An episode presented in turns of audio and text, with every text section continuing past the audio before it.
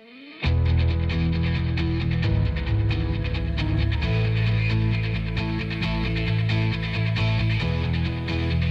Onda Cero, de cero al infinito. Paco de León. Señoras y señores, muy buenas madrugadas y bienvenidos a esta cita semanal que tenemos aquí en la sintonía de Onda Cero, en este programa semanal que se llama De Cero al Infinito, con Nacho García, el comandante Nacho García, en el, control de sonido, en la realización técnica y mandando en esta nave que es eh, la Enterprise eh, Onda Cero. Bueno, el volcán de La Palma sigue generando pues, eh, mucha información y mucha desgracia, mucha desgracia porque las pérdidas ya son cuantiosas y muchas familias lamentablemente han perdido mucho o directamente lo han perdido todo. Además está cambiando en distintas fases y parece que queda volcán o quedan erupciones para, para rato. Hablaremos también del volcán aquí en nuestro programa. Pero antes vamos a empezar hablando con María José Rodríguez, que es ingeniera de caminos. Con ella charlaremos de la sexta edición de la Semana de la Ingeniería de Caminos que se desarrolla desde el pasado 27 de septiembre y hasta el próximo domingo 3 de octubre, organizada por el Colegio de Ingenieros de Caminos, Canales y Puertos de Madrid para mostrar, entre otras cosas, la adaptación a la sociedad de estos profesionales, eh, aportación, quería decir, a la sociedad de estos profesionales altamente cualificados. También hablaremos con Emilio González, que es profesor de Economía de Comillas y CADE. Ya saben que esta semana se ha confirmado la subida del salario mínimo interprofesional por parte del Gobierno, que aumenta ese salario en 15 euros al mes. La pregunta que le vamos a hacer a Emilio González es si es un buen momento este para esa subida y si una cantidad tan pequeña de dinero, 15 euros, repito, puede afectar a la economía e incluso al empleo con, Emilio González hablaremos de todo ello. Y en la segunda hora entrevistaremos a Fernando Herraz, que es investigador del CSIC en el Instituto de Química Médica.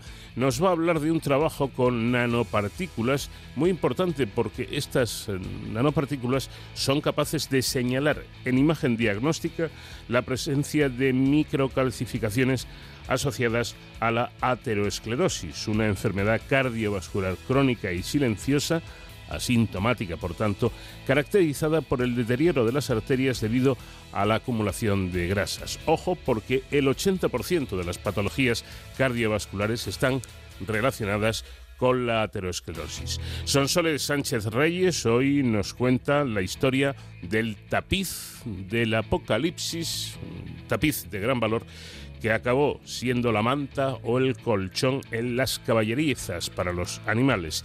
Y en Héroes sin capa, lo decíamos, vamos a hablar con palmeros, eh, gente nacida en la isla de La Palma, que están buscando ayuda para los afectados por la tremenda erupción del volcán. Dos horas por delante para hablar de todo esto y hoy con un grupo invitado musical que a mí personalmente me parece una maravilla. Ellos son los Manhattan Transfer.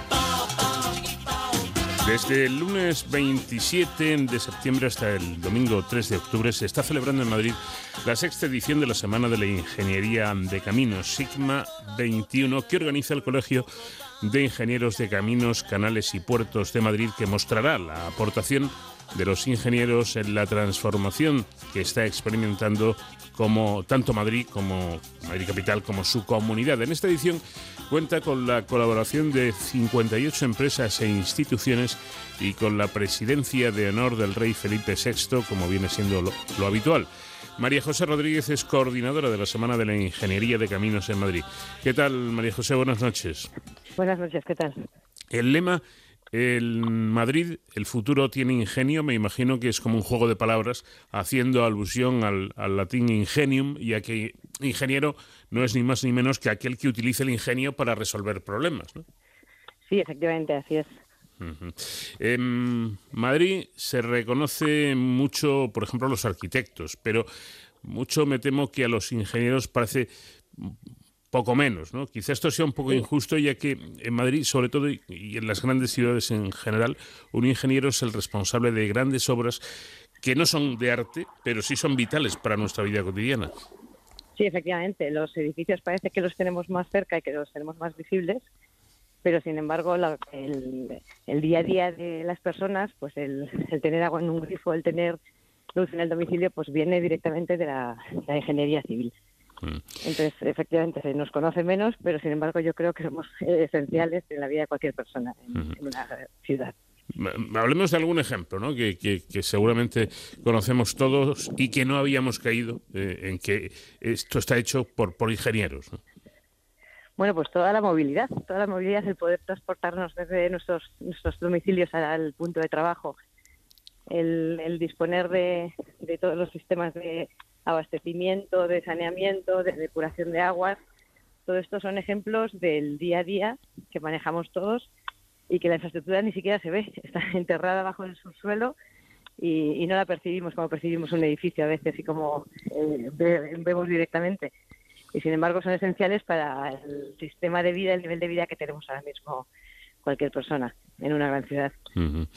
Por ejemplo, mm, no sé, quizá uno relativamente reciente, y que hemos pasado, me refiero a los que vivimos en Madrid, todos por, por ahí, ¿no? Que son los túneles de la M30, esa eh, obra tan, tan gigantesca eh, y que ha permitido, bueno, pues cruzar Madrid eh, si, no hay, si no hay atascos en un pispas. ahí estaban trabajando mm, ingenieros. Sí, efectivamente, y de hecho, el, pues estas, estas carreteras, estos túneles, esos puentes eh, que, utilizamos todos los días prácticamente sin enterarnos, porque pasamos por encima o por dentro de ellos, requieren una labor de mantenimiento diaria impresionante. De hecho, en nuestra, una, es, una de las eh, visitas que podéis realizar eh, de forma libre dentro de la página de la semana. Tenéis una visita del mantenimiento de la, de la M30, precisamente el ejemplo que me ponías tú, que se puede visitar y ver las labores, las actividades que tienen que hacer a diario cuando todos nos vamos a acostar, salen los trabajadores a hacer el mantenimiento de las infraestructuras. Porque efectivamente hay una especie de tour, ¿no? Eh, como, como una de las actividades de esta semana, que es visitar eh, infraestructuras de este tipo que normalmente no, viendo cosas que no se ven, ¿no? Eso es. Eso es, en todas las ediciones de la Semana de la Ingeniería lo que queremos es acercar la ingeniería al ciudadano. Entonces, organizamos visitas que están abiertas a cualquier persona, no hace falta ser ingeniero ni ser técnico, que cualquiera puede inscribirse en ellas y eh, visitamos obras y visitamos infraestructuras eh, de interés, de relevancia. Entonces, este año, por el tema de la pandemia, nos encontramos con que los aforos que nos estaban limitando, las empresas, las organizaciones eran más limitados y decidimos establecer eso, algunas visitas que se hacen de forma presencial, a su vez se graban y se retransmiten en la página de la semana y otras visitas directamente las hemos colgado ya, de manera que con un teléfono móvil o desde la mesa de tu despacho puedes hacer la visita de forma online, lo que llamamos visitas a tu aire, eh, pues desde el sistema operativo te van explicando lo que vas viendo, por ejemplo, los túneles, los puentes de la M30, y lo puedes ver tú de forma individual sin tener que requerir el ir en grupo o hacer la visita a una hora concreta. Em, visitas, por lo tanto, tanto presenciales como online. Vamos a, vamos a recordar eh, la dirección de la página web antes de que se nos olvide, porque cualquiera que lo desee puede entrar. Sí, la web es www semana ingenieriacaminosmadrid.com.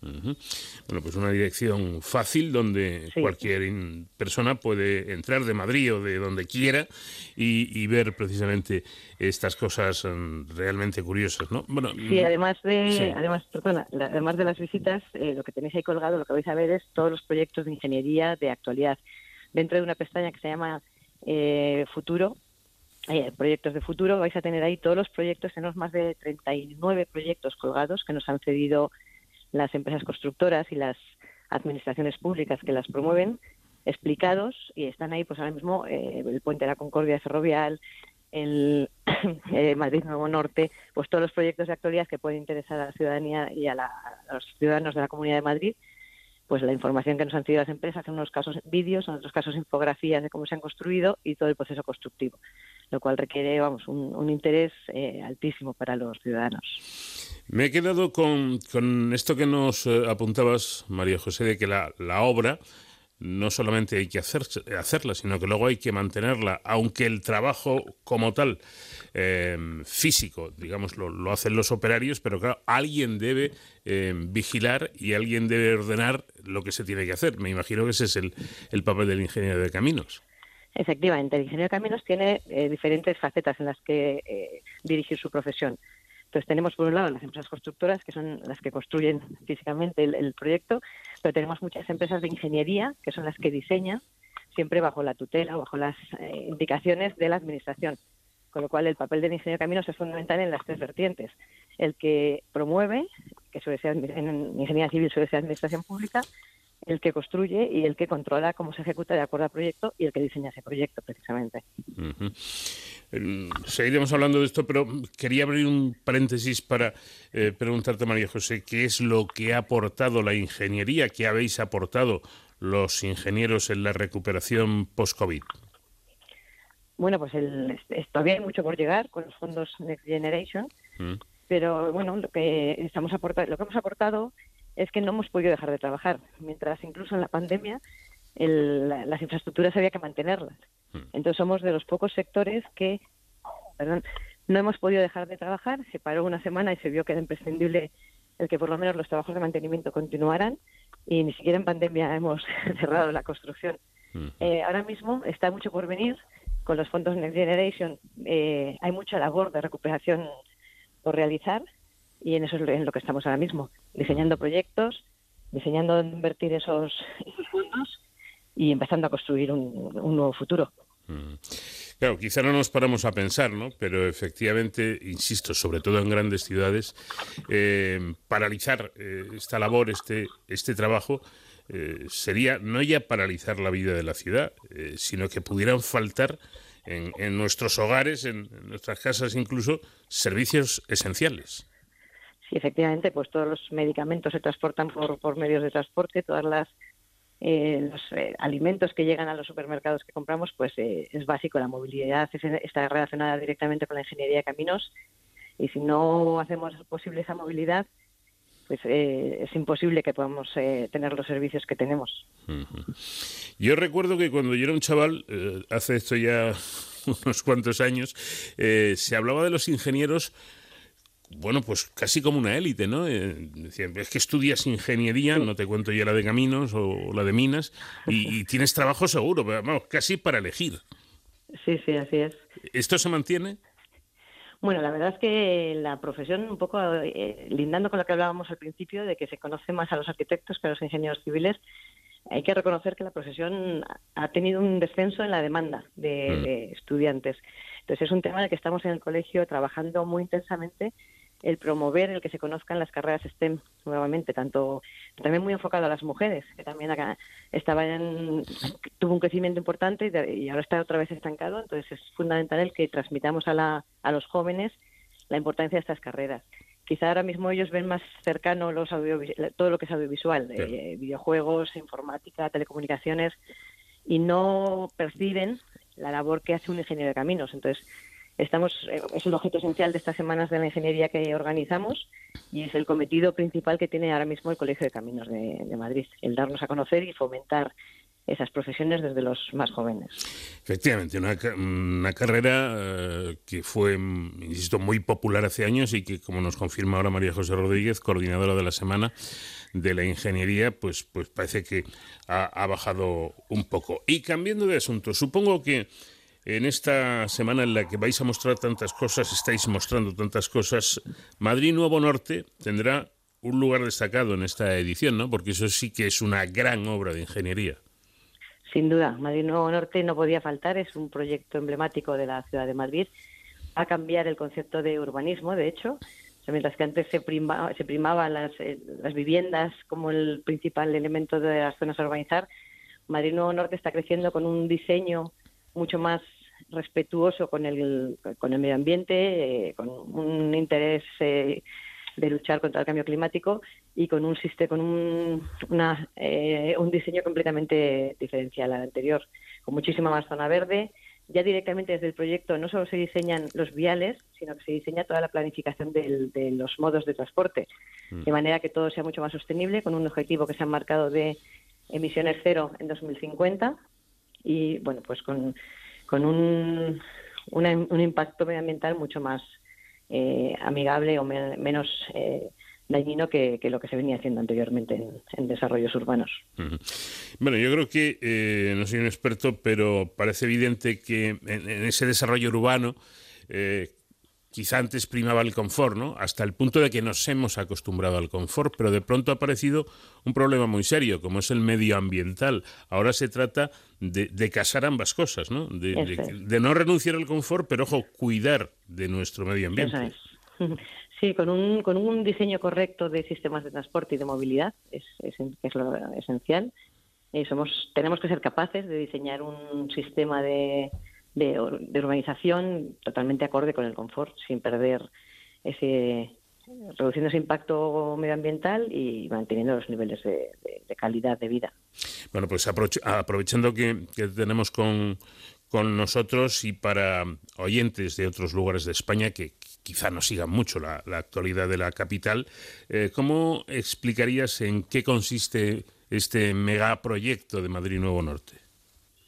Bueno, Madrid Nuevo Norte lo que consiste en es una infraestructura, es un desarrollo urbano que lo, que va a hacer es eliminar ese impacto que tiene las líneas de ferrocarril de Chamartín. Se va a cubrir completamente la playa de Vías, se va a cubrir una losa de 200.000 metros cuadrados de, hormigón para eliminar ese impacto. Se va a, comunicar toda la zona nueva de nuevo desarrollo con Madrid castellana y con las zonas ya, ya desarrolladas. Entonces es un proyecto eh, neurálgico que va a ser el centro neurálgico de la ciudad, del, norte de la ciudad. La estación de Chamartín se va a convertir en un centro de negocios importantísimo. La proximidad a las torres y a la zona de negocios actual es, es importante también. Y bueno, pues básicamente eso, es un centro nuevo de, de negocio y de, y de desarrollo urbano impresionante. Bueno, y no muy lejos de allí, por esa zona, está el conocidísimo Estadio Santiago Bernabéu, ya saben, esa obra de remodelación que todavía no está acabada, pero casi, eh, realmente espectacular. Ahí también han trabajado ingenieros, ¿no? Sí, por supuesto. Todas las, eh, si habéis pasado por allí, habréis podido ver unas estructuras metálicas eh, de dimensiones espectaculares que tienen que diseñarse tanto en la fabricación, en la construcción como en la colocación. Habéis visto unas grúas impresionantes para colocarlas. Todo eso es ingeniería civil. Intervienen ingenieros de caminos, empresas eh, muy importantes del sector que, que tienen que poner al servicio de la ciudadanía la ingeniería para poder hacer ese tipo de, estructuras eh, faraónicas. sí, sí, faraónicas del todo son espectaculares. Yo, yo cuando Em, vi que eh, el, techo, por así decirlo, es, eh, la cubierta es retráctil, aluciné bastante, pero es que luego me enteré de que el césped también. yo no, no me puedo imaginar cómo se puede hacer una obra así. Bueno, pues hay mucha ingeniería, mucha ingeniería, mucha colaboración de muchas empresas y de muchos eh, estamentos y mucho, mucho ingenio, que es el lema de nuestra semana. Desde luego que sí. Eh, por cierto, ¿qué, lugar ocupa la iluminación de edificios e infraestructuras en, la labor eh, de la ingeniería? Bueno, pues todo lo que es el, la iluminación todo lo que es el tendido eléctrico, todo lo que es el, traer a las ciudades las redes de alumbrado y de, energía es también ingeniería de caminos. El, no sé si eh, conocéis esta noche, a las, ayer por la noche, martes 28, pues tuvimos una campaña dentro de la Semana de la Ingeniería de iluminación de edificios, en, eh, aliándose con la, fomentando el, la, eh, la Semana de la Ingeniería, en honor también a esa parte de, de, la energía de la mano de la ingeniería de caminos. Curioso, desde luego. Claro, tampoco hay que olvidar, y no quería pasar por alto, por alto este detalle, María José, y es la relación entre la ingeniería y, la ciencia. Parece que es evidente, ¿no? ¿Estará presente también en esta semana? Sí, sí, por supuesto. La innovación es uno de los elementos esenciales. Esta semana eh, brinda y apuesta por todo lo que es eh, investigación e innovación. Estamos, vamos de la mano, colaboran con nosotros las tres universidades que, que imparten la titulación de ingenieros de caminos, por supuesto. Eh, las tres han elaborado, elaboran eh, visitas y talleres relacionados con la investigación. Eh, las, eh, bueno, las, no, no puede faltar la investigación dentro de, la semana, por supuesto. También empresas han organizado visitas a sus centros neurálgicos de investigación. Acciona ha visita a su centro de, investigación y tecnológico. Hmm. Y bueno, esencial la investigación en, de la mano de la ingeniería de camino. Bueno, dos, dos preguntas que tienen que ver con, yo no sé si con con la realidad o, realmente son un poco leyenda. ¿Es tan dura la carrera de ingeniería como, como se pregonaba? A ver, todas las ingenierías son, son exigentes, efectivamente. Mm. Pero, vamos, es, accesible para aquella, aquel alumno estudiante que, que le gustan las ciencias y que le gustan las, la tecnología, desde luego, es asequible. Yo creo que toda carrera, cuando hay una vocación y cuando hay un interés en, lo que se quiere hacer en el futuro, es perfectamente accesible a, los alumnos que tengan interés por ella. Es dura, o sea, efectivamente no se puede negar que las ingenierías requieren esa dedicación y esa implicación del alumno para trabajar las, las ciencias, pero es muy importante el que, también en las escuelas eh, fomentemos eh, o eliminemos esa, esa idea de que las carreras de, ingeniería son imposibles. Un poco el un fallo que tenemos, y lo decía la Asociación Española de la Ingeniería, es que se transmite desde pequeños a los eh, chavales que las matemáticas es la asignatura más dura o que las ciencias son las asignaturas más duras y hay que hay que trabajar contra esa idea para que, que de verdad guste son perfectamente accesibles siempre y cuando hay una vocación y una ilusión por lo que se va a hacer después en el futuro. Claro, era la otra pregunta que te iba a hacer, ¿no? Que si, si hay que ser un crack en matemáticas para, para poder titularse como ingeniero o, no es para tanto. Quiero decir que evidentemente hay que estar preparado, hay que, hay que estudiar y hay que prepararse, pero tampoco hay que ser Einstein, ¿no? Eso es, hay que ser, eh, te tiene que gustar. Y te tiene que gustar, yo, yo lo que digo a mis alumnos, yo trabajo, eh, soy profesora en la universidad, eh, les digo siempre que tienes, si te gusta lo que vas a hacer después, pues tienes que trabajar para ello, pero no hace falta ser un crack. O sea, que te gusten las ciencias y, y de verdad estés convencido de que la salida que vas a tener en el futuro vas a trabajar en ello y vas a poder conseguirlo. Eh, todo el que se lo propone lo consigue. Y una última cuestión. El Colegio de Ingenieros de Caminos, Canales y Puertos de Madrid es una institución creada en 1979 y cuenta con 9.100 ingenieros adscritos, según mis datos. ¿Son suficientes o hacen falta más? Ahora mismo hacen falta más. Es cierto que hemos tenido una época de crisis de parón de actividad y que por desgracia, muchos ingenieros nuestros han tenido que salir fuera de España porque aquí no teníamos trabajo, pero ahora mismo necesitamos recuperarlos. Ahora mismo necesitamos eh, vocaciones, necesitamos alumnos eh, que apuesten por la ingeniería y que, y bueno, y el área de la ingeniería civil, de la ingeniería de caminos, canales y puertos, pues es un área esencial, como decíamos al principio de la entrevista. Pues ya lo saben, hasta el próximo domingo, día 3 de octubre, esta mm, semana de la ingeniería de caminos eh, en Madrid. Mm, y no sé, la invitación es que, aparte de, participar o de, ver todas estas actividades, que cuando vaya usted con el coche por, por esos puentes y esos túneles, o cuando los medicamentos, como nos comentaba eh, María José, llegan puntuales a nuestra farmacia, a los alimentos, a los hipermercados y supermercados, pensemos un poquito que detrás de eso hay ingenieros de, de caminos. María José Rodríguez, muchísimas gracias por habernos atendido y, por el éxito de, esta semana. Muchísimas gracias a vosotros por difundirla y por contar con nosotros.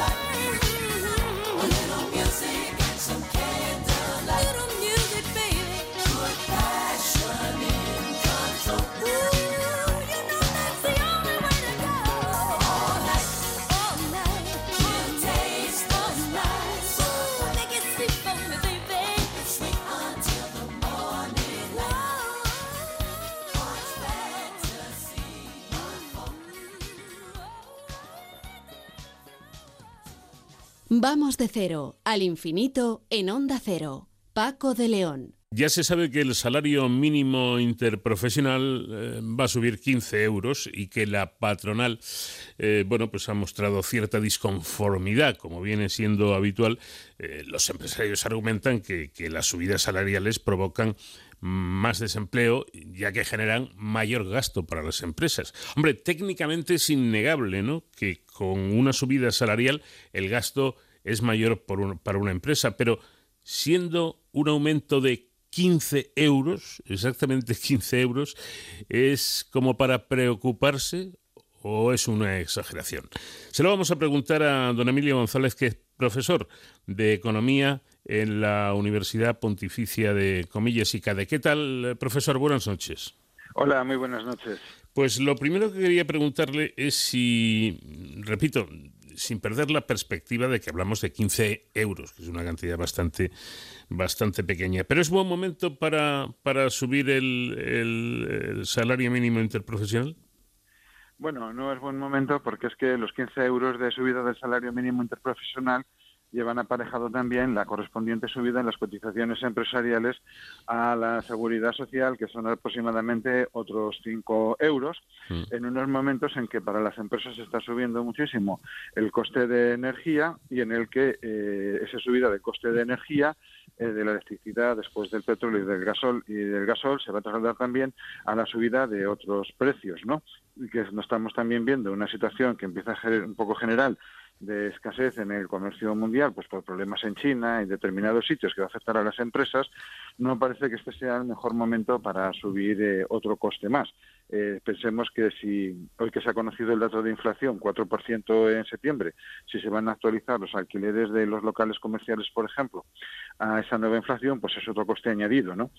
Entonces, eso por un lado. En segundo lugar, es que la subida del salario mínimo interprofesional lo que perjudica es a los trabajadores más desfavorecidos. Pensemos, por ejemplo, en las empleadas de hogar, porque siempre que se habla del SMI estamos hablando de empresas, pero también estamos hablando de personas que trabajan en los hogares atendiendo a personas, atendiendo a los mayores, donde pueden tener ya dificultades y esto lo que puede incentivar es que se reduzca el número de horas que trabajen estas personas que directamente eh, pierdan su trabajo, como sucedió ya con la, eh, con la subida del salario mínimo interprofesional de 670 euros a los niveles eh, actuales que decretó el Gobierno. Por tanto, no creo que este sea el mejor momento cuando las empresas están lejos de recuperarse de la situación de la pandemia y encima están afrontando situaciones de aumento de costes extraordinarios como consecuencia del aumento de la energía y todas las implicaciones que ello conlleva.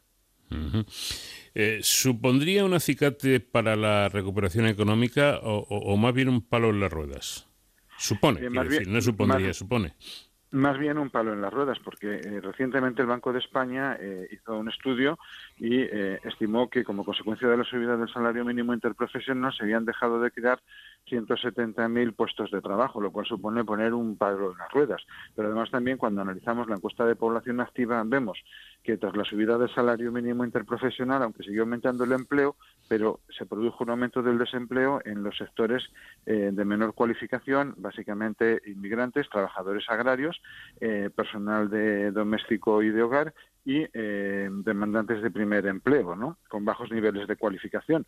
Por tanto, tiene consecuencias precisamente sobre los más desfavorecidos, que es aquellos a los que se trata de proteger.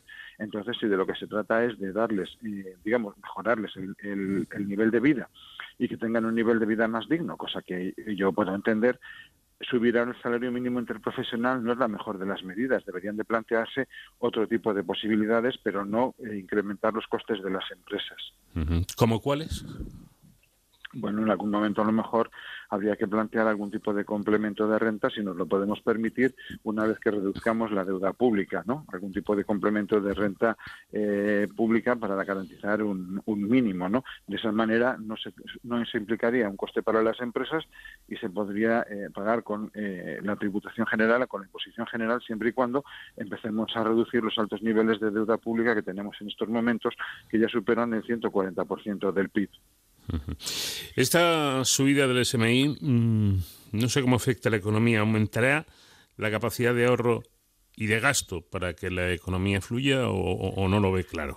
No va a aumentar la capacidad de ahorro porque la subida del salario mínimo interprofesional afecta a las rentas más bajas, que son las que no tienen capacidad de ahorro, que van a utilizar el aumento de renta para eh, gastar más entonces el ahorro no se va a ver mejorado, el consumo eh, mejorará ligeramente para las personas que eh, suban el salario mínimo interprofesional y conservan su puesto de trabajo, pero hay que hacer también el balance de aquellas otras personas que van a trabajar menos horas como consecuencia de ello, por ejemplo, el personal doméstico o las personas que puedan perder el puesto de trabajo como consecuencia de ello, porque no todas las empresas se pueden permitir pagar 15, 20 euros más, sobre todo estamos hablando de empresas que tienen una plantilla amplia. Esto también puede dar lugar a que las empresas decidan externalizar ciertas tareas y que en lugar de tener un trabajador en plantilla prefieran externalizarlo y que el trabajador sea autónomo, con lo cual lo que podemos entrar es nuevamente en lo que se llama la uberización de la economía. Eh, me parece que este, este punto es, es importante, ¿no? Eh, eh, sucede en, muchas empresas y parece que hay una tendencia, esto de externalizar los servicios o determinados servicios. Mm, ¿Es porque la empresa adjudicataria de ese servicio que se externaliza paga menos? ¿Es por lo tanto más rentable? A ver, no es tanto porque la adjudicataria del servicio pague menos, es que cuando una empresa externaliza un servicio, lo primero que está haciendo es eh, eh, quitarse todos los costes de cotizaciones empresariales a la seguridad social que suponen el 24% del salario del trabajador de la base imponible, lo cual estamos hablando de una cantidad de dinero que puede ser importante.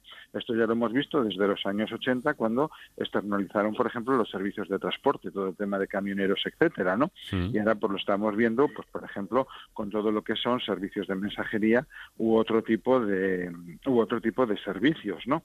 Entonces eh, lo hacen por un lado por eso, pero por otro lado también porque eh, de esa manera pueden conseguir eficiencias si no necesitan emplear a 100% a esos trabajadores que están externalizando. Y esos trabajadores, por el contrario, pues pueden trabajar eh, para diversas empresas desde eh, la, externalización.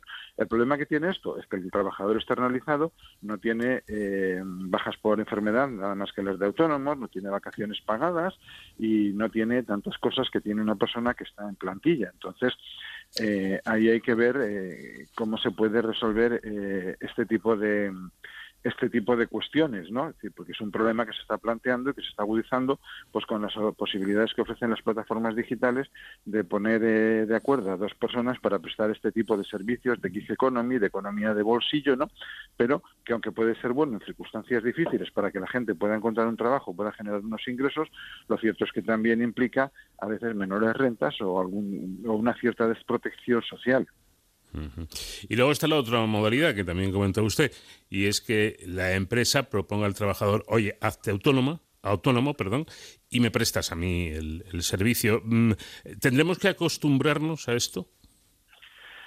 Bueno, yo no sé si nos tendremos que acostumbrar a, a esto, ¿no? Yo creo que antes de acostumbrarnos a esto, lo que deberíamos de hacer es una revisión en profundidad de todos los costes que soportan las empresas y de todos los mecanismos de formación de salarios, porque no olvidemos que el 70% de los ingresos de la seguridad social del sistema público de pensiones las empresas con las cotizaciones sociales, otra parte los trabajadores, otra parte los autónomos con sus cotizaciones, pero las empresas son al final las que están sosteniendo el sistema de protección social, así que si la seguimos cargando con costes, eh, vamos a tener problemas porque van a aumentar la tendencia a la, a la externalización, sobre todo ahora que con la transición hacia la economía digital esto es mucho más sencillo y entonces, claro, vamos a tener bastantes problemas, eh, por un lado con las empresas y por otro lado por el sistema de protección social. Entonces, lo que probablemente necesitamos es analizar a fondo el porqué de estas actuaciones de las empresas, más allá de las posibilidades que abren las plataformas digitales, porque yo no creo que haya que detener el progreso técnico, sino adaptar los elementos institucionales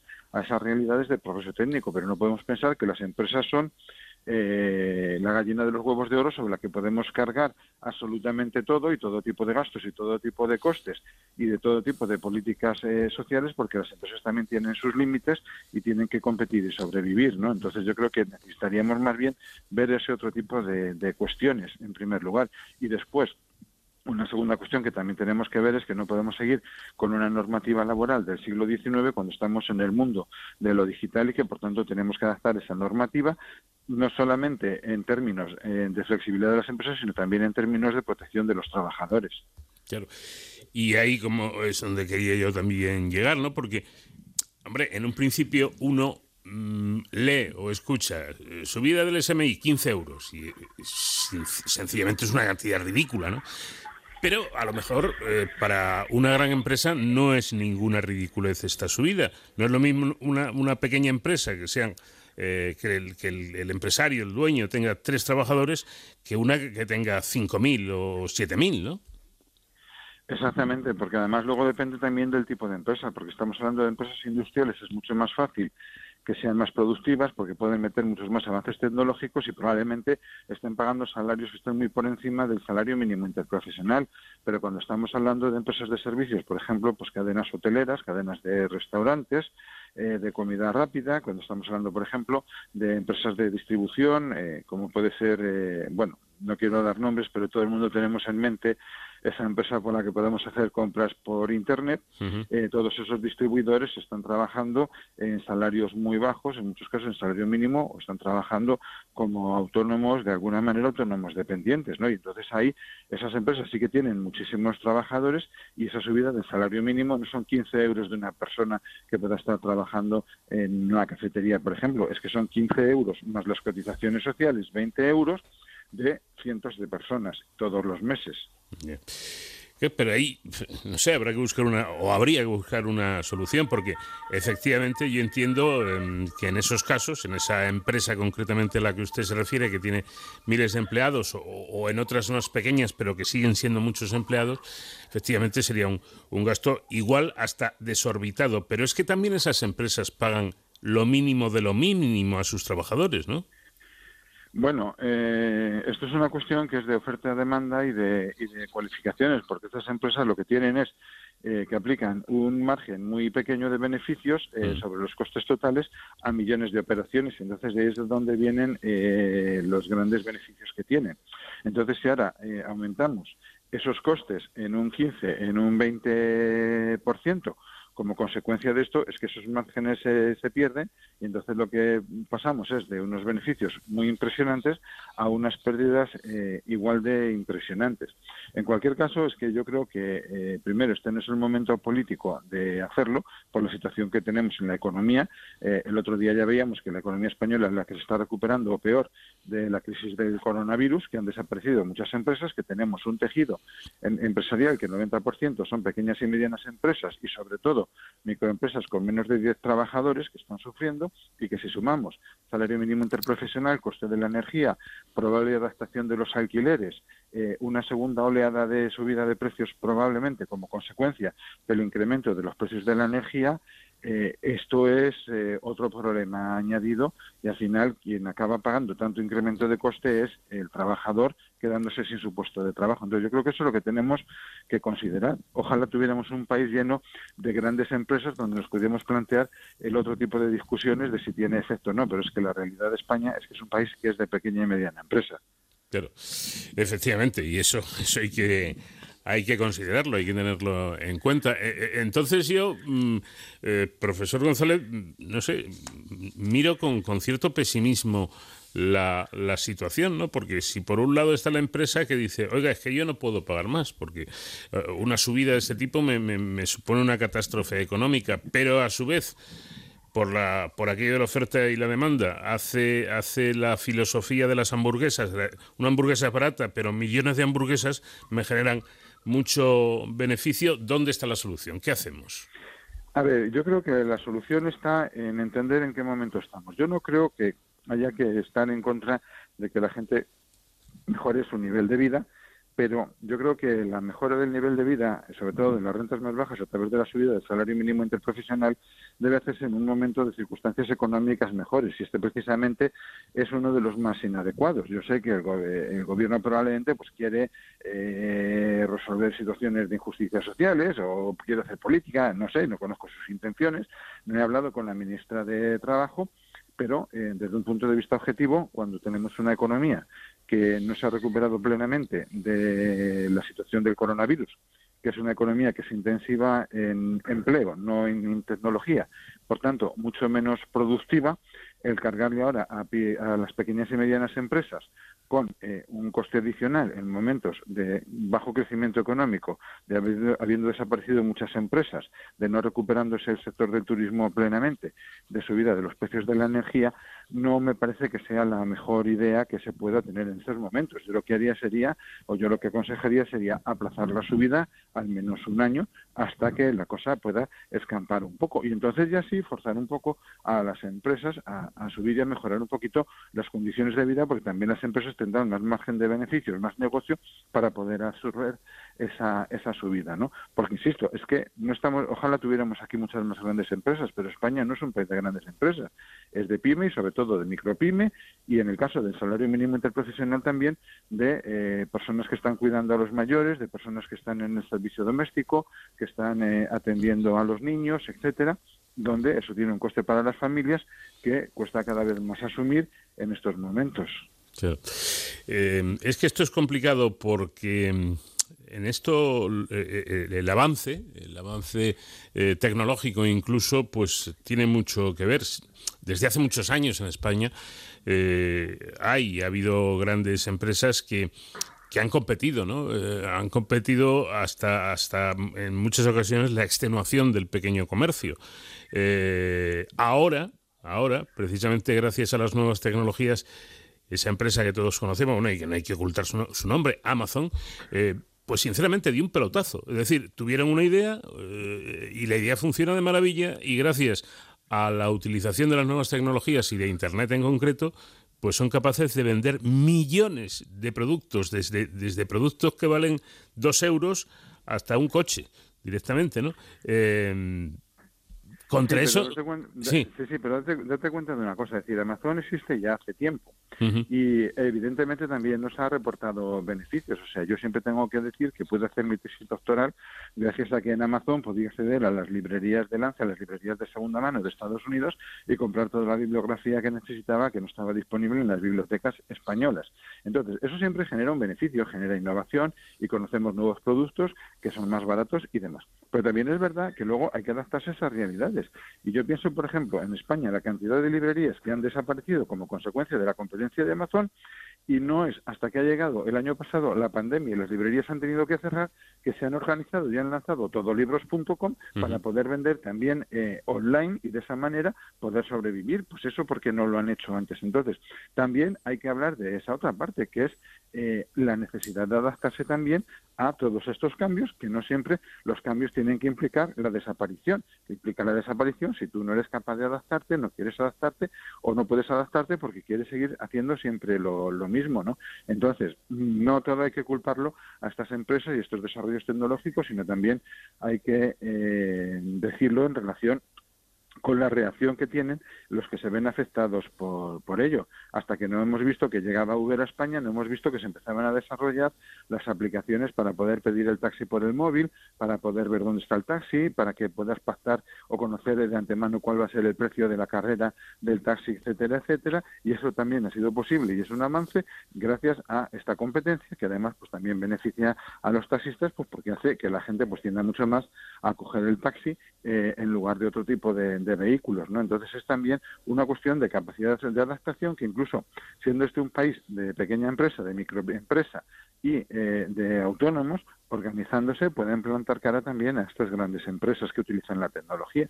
eso está claro. yo comparto eh, prácticamente todo lo que acaba usted de, plantear, ¿no? Porque eh, no hay que demonizar a, nadie que hace una, una actividad completamente legal y, y, a la vez soy defensor del pequeño comercio, pero claro, yo lo que usted dice le diría al, pequeño comercio, oiga, póngase las pilas porque esto es imparable. Es decir, eh, vivimos mm, en el siglo XXI, no en el siglo XIX.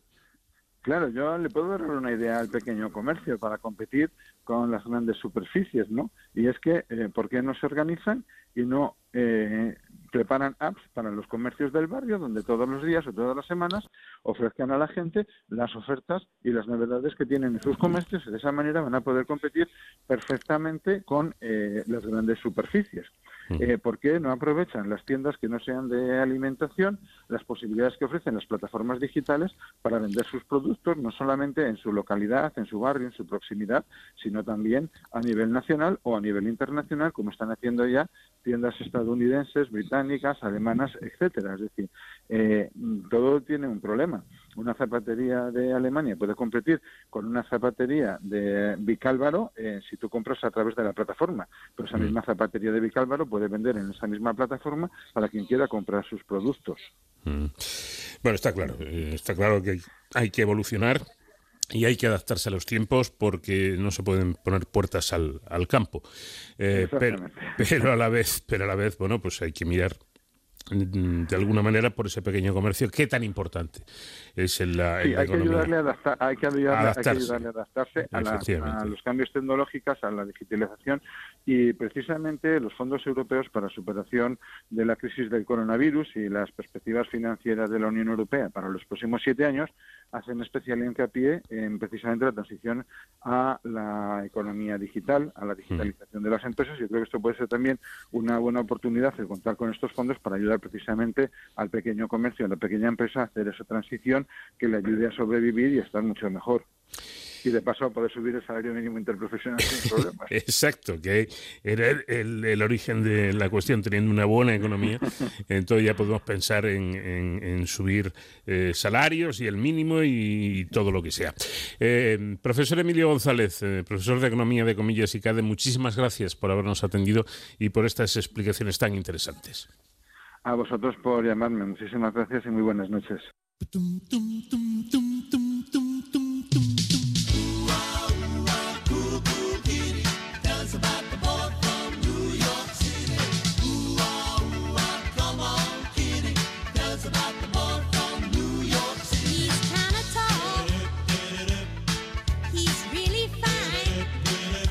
Maravilloso sonido el que nos traen hoy los Manhattan Transfer, elegidos como invitados musicales en este programa, en De Cero al Infinito. Llegamos al Ecuador, vamos a conectar con los servicios informativos De Cero para conocer las noticias más destacadas y después seguimos y tenemos todavía mucho que compartir con ustedes.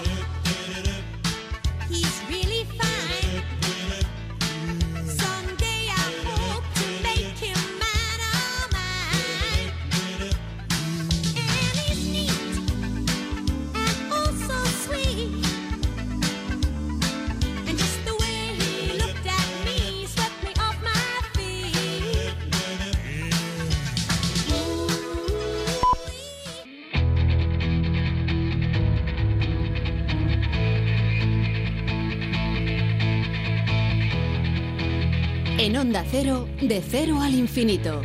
Paco de León. Segunda hora de programa en la que vamos a hablar con Fernando Herranz, que es investigador del CSIC en el Instituto de Química Médica. Nos va a hablar de algo muy interesante y que puede ser tremendamente práctico para los médicos, para los clínicos, porque nos va a hablar de un trabajo con nanopartículas que son capaces de señalar en imagen diagnóstica la presencia de microcalcificaciones asociadas a la aterosclerosis, esa enfermedad cardiovascular crónica y silenciosa asintomática, por tanto, caracterizada por el deterioro de las arterias debido a la acumulación de grasas. El 80%, nada más y nada menos que el 80% de las patologías cardiovasculares están relacionadas precisamente con la aterosclerosis. Sonsoles Sánchez Reyes nos cuenta hoy una interesante historia, la historia del tapiz del Apocalipsis, toda una obra de arte de incalculable valor que estuvo a punto de perderse y que eh, se trata de un tapiz, como su nombre indica, muy grande y que terminó siendo utilizado para que durmieran las, eh, las caballerías. Eh, una pena porque se perdió gran parte del tapiz, pero todavía se conservan creo que algo más de 100 metros. Y en Héroes sin capa hablaremos del volcán. Vamos a hablar concretamente de la iniciativa que han tenido un grupo de palmeros que viven fuera de la isla, concretamente en, en, Madrid, muchos de ellos, muchos de ellos, para buscar ayuda y poder eh, de esta manera contribuir y echar una mano a los afectados por esta tremenda erupción del, ya famoso volcán, que son muchos que han perdido gran parte de lo que tenían e incluso otros, más aún, lo han perdido absolutamente todo. Y seguiremos disfrutando de la música de nuestro grupo invitado esta semana, los Manhattan Transfer.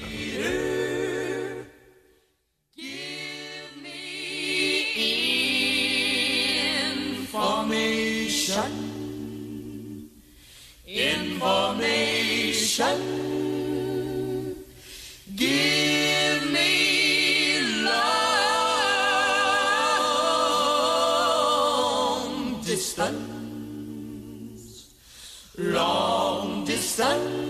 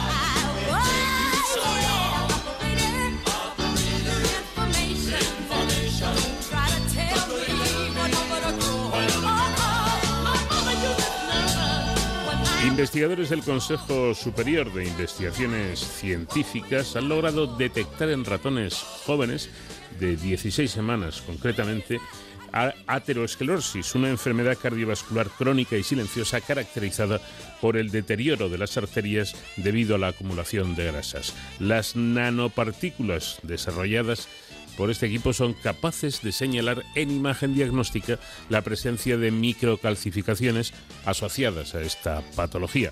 El trabajo también implica la posibilidad de hacer un seguimiento de estas microcalcificaciones y por lo tanto de conocer su evolución. Fernando Herraz es investigador del CSIC en el Instituto de Química Médica. ¿Qué tal Fernando? Buenas noches. Hola, ¿qué tal? Buenas noches. Bueno, por aquello de centrarnos, tengo entendido que los términos ateroesclerosis, que ya habrá algún oyente que habrá pensado este ha metido la pata, no. Los términos ateroesclerosis y arterioesclerosis se usan muchas veces de manera indistinta, pero no son exactamente lo mismo, ¿no? Corrígeme si me equivoco, tengo entendido que la ateroesclerosis es un tipo específico de arterioesclerosis. Sí, eh, si, nos ponemos así puntillosos, sí que se encuentra esa, esa diferencia, pero en, términos generales al final se termina utilizando indistintamente. Yo, de hecho, suelo utilizar, a veces de forma incorrecta, más aterosclerosis, pero un poco por, por, defecto de utilizarlo siempre en inglés, que se utiliza más aterosclerosis, entonces ya haces la traducción. Pero bueno, para entenderlos y, a efectos del trabajo que hemos publicado, viene a ser lo mismo. Bueno, en cualquier caso, eh, yo creo que todos sabemos algo acerca de esta patología? ¿Nos suena? ¿Podemos conocer eh, detalles? Pero ¿cómo es la enfermedad y qué la provoca? Bueno, pues eh, eh, esa es una, es una buena pregunta porque se sabe mucho, pero se desconoce mucho. de, la aterosclerosis hay muchos grupos trabajando para, para intentar encontrar pues, las bases moleculares que originan una cascada de procesos que lo que lo termina produciendo es un engrosamiento de la pared de las arterias por, la acumulación de, sustancias, el colesterol que todos conocemos y muchas muchas sustancias más. Eh, el problema con la aterosclerosis es, que es una enfermedad crónica y que es silenciosa, que, mm. que no sabes que, que, la tienes hasta que suele ser demasiado tarde. Es decir, la primera manifestación clara de que puedes tener aterosclerosis es un infarto, un ictus, es decir, cuando ya el problema es muy serio y acabas, acabas en urgencias. Entonces, el tratar de saber si tienes esa, esa patología silenciosa antes de que provoque un efecto clínico, pues es en lo que estamos trabajando muchos grupos, pues precisamente para eso, para intentar adelantarnos a, la manifestación clínica de, de, la enfermedad. Claro, es una enfermedad puñetera, ¿no? Porque no te avisa, pues no sé, que te duele un poquito el dedo meñique, ¿no? Te avisa dándote un infarto o un ictus. Claro, claro, eh, no, no, no es algo, pues otras enfermedades, empiezas con una pequeña molestia que va creciendo y eso te puede permitir, o no, pero te puede permitir eh, tomar medidas eh, con antelación. Sin embargo, la aterosclerosis, como no, no te enteras, que decir, y de hecho muchas, muchas, muchas personas, hay estudios clínicos que lo, que lo están demostrando, que tienen la aterosclerosis, viven toda la vida con ella y no les pasa nada, no tienen ni un infarto ni nada. Es, esa es otra línea de investigación también muy importante el, saber por qué en algunos casos una placa de aterosclerosis provoca un infarto, por ejemplo, y en otros casos pues está ahí, vives con ella toda la vida sin, enterarte. Dicen ustedes, y este, este dato es llamativo, es importante, que el 80% 80% de las patologías cardiovasculares están relacionadas con la aterosclerosis. Sí, son, son datos de, la European Heart Foundation y bueno y también de, otras de otras organizaciones a, nivel mundial y aproximadamente esas son las cifras que se manejan y pero digamos que tiene tiene menos publicidad por decirlo de otra manera el cáncer que es terrible también el impacto que tiene en la sociedad pero todos estamos como mucho más concienciados que con temas como las enfermedades cardiovasculares o la aterosclerosis cuando en números globales el, número de muertes es mayor. Lo comentábamos antes, pero convendría incidir en, ello. Uno de los problemas de, esta enfermedad es que cuando, cuando avisa lo hace de forma eh, muy violenta y, significa, eh, Fernando, que ya ha dañado algún órgano. Claro, claro. Y, bueno, todos conocemos las, que las consecuencias cuando tienes un, infarto o un ictus, por hablar de las dos más, más conocidas, pues, pues suelen ser de, muy graves a fatales. Entonces, pues eso, el intentar encontrar métodos que se llaman no invasivos, métodos de, imagen como, como que hemos desarrollado eh, nosotros eh, para ratones, como el que hemos desarrollado nosotros para ratones, eh, que de forma no invasiva te permita saber si tienes una acumulación, un engrosamiento en, alguna arteria, pues, pues es lo que se está intentando llevar a la clínica para precisamente evitar esto y poder adelantarse ya sea por cambios de hábitos de vida, por el mm, tratamiento farmacológico. Eh, en, cada caso sería una cosa u otra. Está claro, ¿no? Parece evidente que el diagnóstico temprano es fundamental y ahí efectivamente entran en juego estas nanopartículas que ustedes han desarrollado. ¿Cómo son? Eh, son nanopartículas eh, de óxido de hierro, que digamos son, son nanopartículas que en imagen por resonancia se llevan postulando desde hace muchísimo tiempo pero que por las características físico-químicas que tienen las partículas tradicionales, digamos, lo que producen en imagen por resonancia magnética es una señal, es un oscurecimiento de la imagen. Entonces tú tienes la típica imagen en resonancia que es, son grises, es blanco y una imagen en blanco y negro, pues estas las partículas tradicionales lo que hacen es que la señal sea más oscura todavía. Entonces muchísimas veces es muy difícil saber si realmente ahí hay algo o no. Entonces para diagnóstico en clínica nunca han llegado a utilizarse porque no son realmente útiles, porque si estás en una urgencia, o aunque no sea una urgencia, pero si tienes que dedicarle tres horas a analizar una imagen para saber si hay señal o no, pues no es realmente útil. Entonces se dejaron de utilizar en clínica porque estuvieron aprobadas para, por la FDA durante bastante tiempo, pero se dejaron de utilizar porque no eran útiles, básicamente. Entonces lo que hemos intentado nosotros con este trabajo es que manteniendo las, las buenas propiedades que tienen esas partículas en cuanto a toxicidad y bueno, otra serie de factores, pero que además sean útiles en, imagen. Entonces, para eso, como las hemos sintetizado, produce señal en dos tipos de técnicas. En resonancia, pero con una señal brillante, una señal luminosa, digamos, y al mismo tiempo en PET, en imagen por tomografía de emisión de positrones, que también es una señal brillante. Entonces, digamos que con estas partículas nuestras, si te ponen una imagen delante, no, tengo que ir con la flecha y decirte, mira, aquí tienes que mirar dónde están las partículas. Es obvio dónde están. Entonces, es, creemos que es muchísimo más útil para un posible diagnóstico, porque si el médico le enseñas esa imagen, en un minuto te va a decir si ahí tienes algo o no. Mientras que con las partículas antiguas, pues no era el caso. Era, tenías que pelear con las imágenes para poder saber si había algo ahí o no. Eh, ¿Estas nanopartículas se inoculan, se inyectan? ¿Cómo, cómo se hace?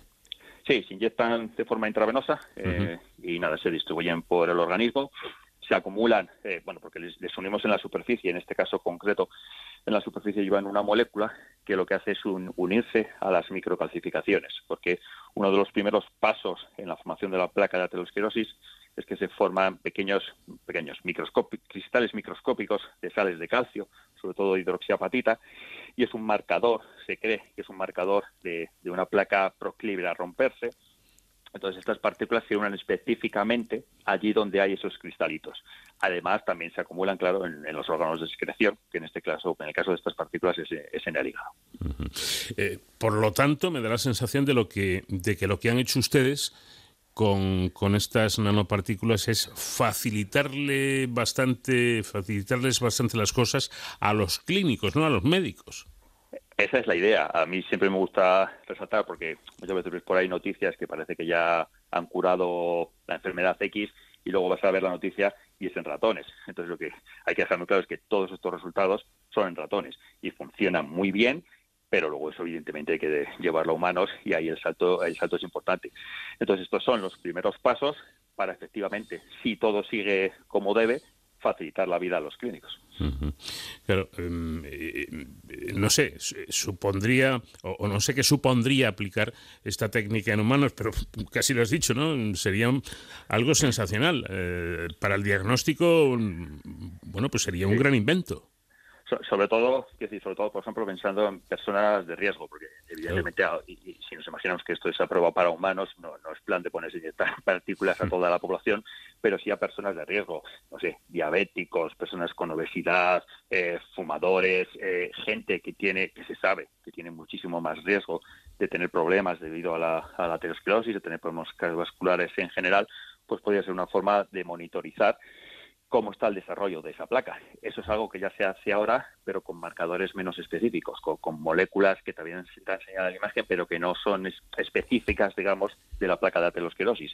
Lo que hemos conseguido con estas partículas son es muy buena señal en imagen y de forma específica para aterosclerosis. Entonces, solo, entre comillas, solo nos falta llevarlo a humanos.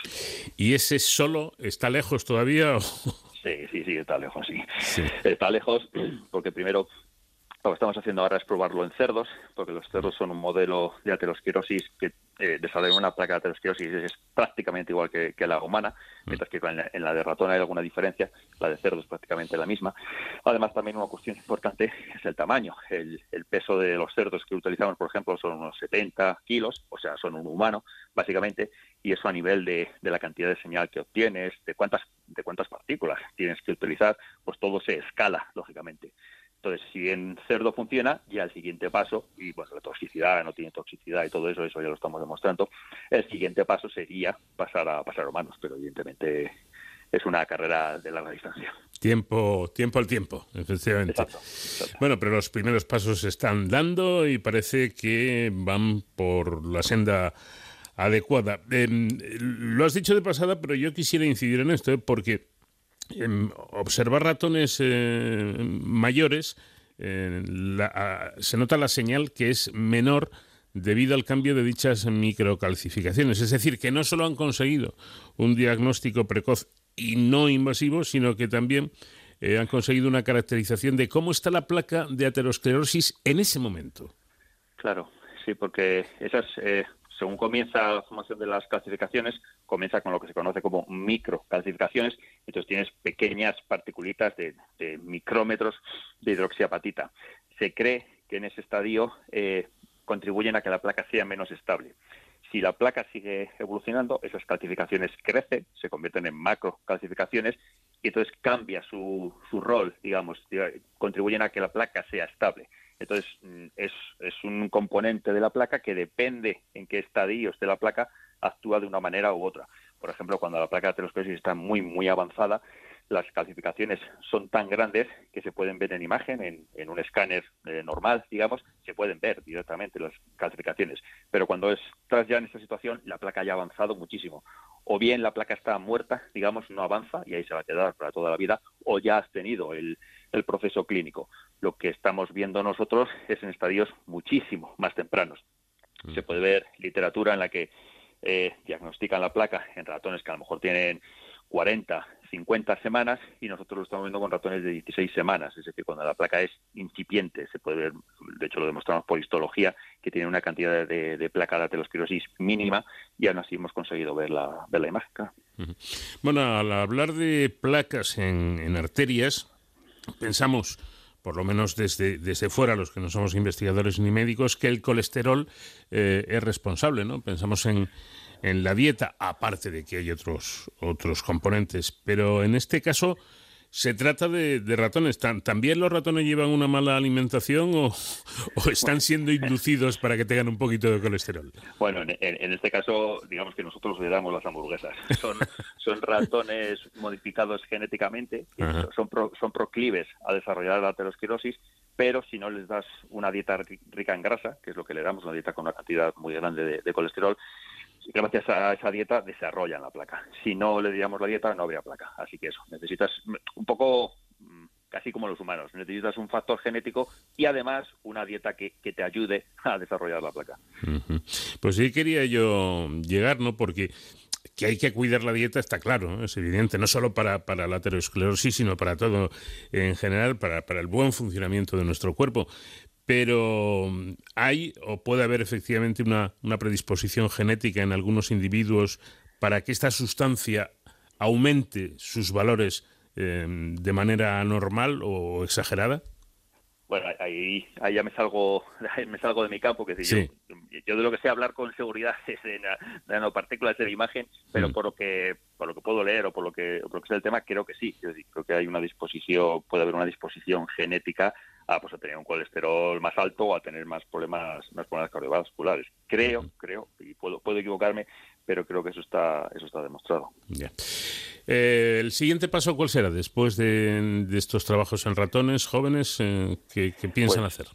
Pues eso, continuar con, con, modelos animales más grandes, como, como el cerdo, y centrarnos mucho en la toxicidad. Sabemos que son partículas que no son tóxicas, pero demostrarlo pues con mayor número de ensayos, mayores modelos, que te, nos pudieran permitir en un futuro pues ir a una agencia reguladora y decirle, mira, tenemos esto que funciona bien y no es tóxico, a probarlo para humanos. Pero eso, eso eh, en unos años, si todo va bien. No, no, encima, encima no les vamos a meter prisa, ¿no? Porque hay que ver qué cosas hacen ustedes. ¿eh? Yo sigo, si se permite la expresión, eh, alucinando cada vez que hablo con, con investigadores como, como usted, Fernando, porque claro, eh, lo explican también que parece una cosa sencilla, pero esto debe ser complicadísimo, ¿no? O sea, bueno, sí, quiero decir, lo que lleva es mucho más tiempo de, lo que parece. Por ejemplo, este, este, artículo en concreto que acabamos de, publicar, los primeros experimentos que han llevado a este artículo los empezamos a hacer en el 2016. O sea que, que, que eso es una carrera de fondo, y, pero estamos a mitad de la carrera como mucho. Pues que lleguemos a meta, que es de lo que se trata por, por el bien de todos. Fernando Herranz investigador del CSIC en el Instituto de Química Médica. Muchísimas gracias por habernos atendido. Eh, enhorabuena y que sigan ustedes trabajando. Muchísimas gracias a vosotros. Un saludo.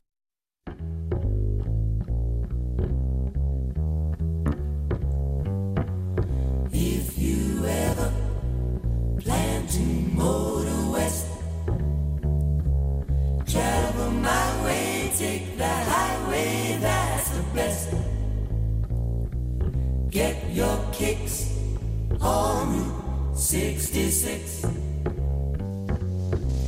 It winds from Chicago to LA.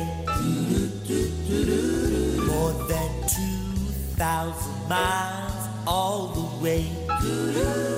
Baby, you get your kicks on Route 66. Joplin, Missouri,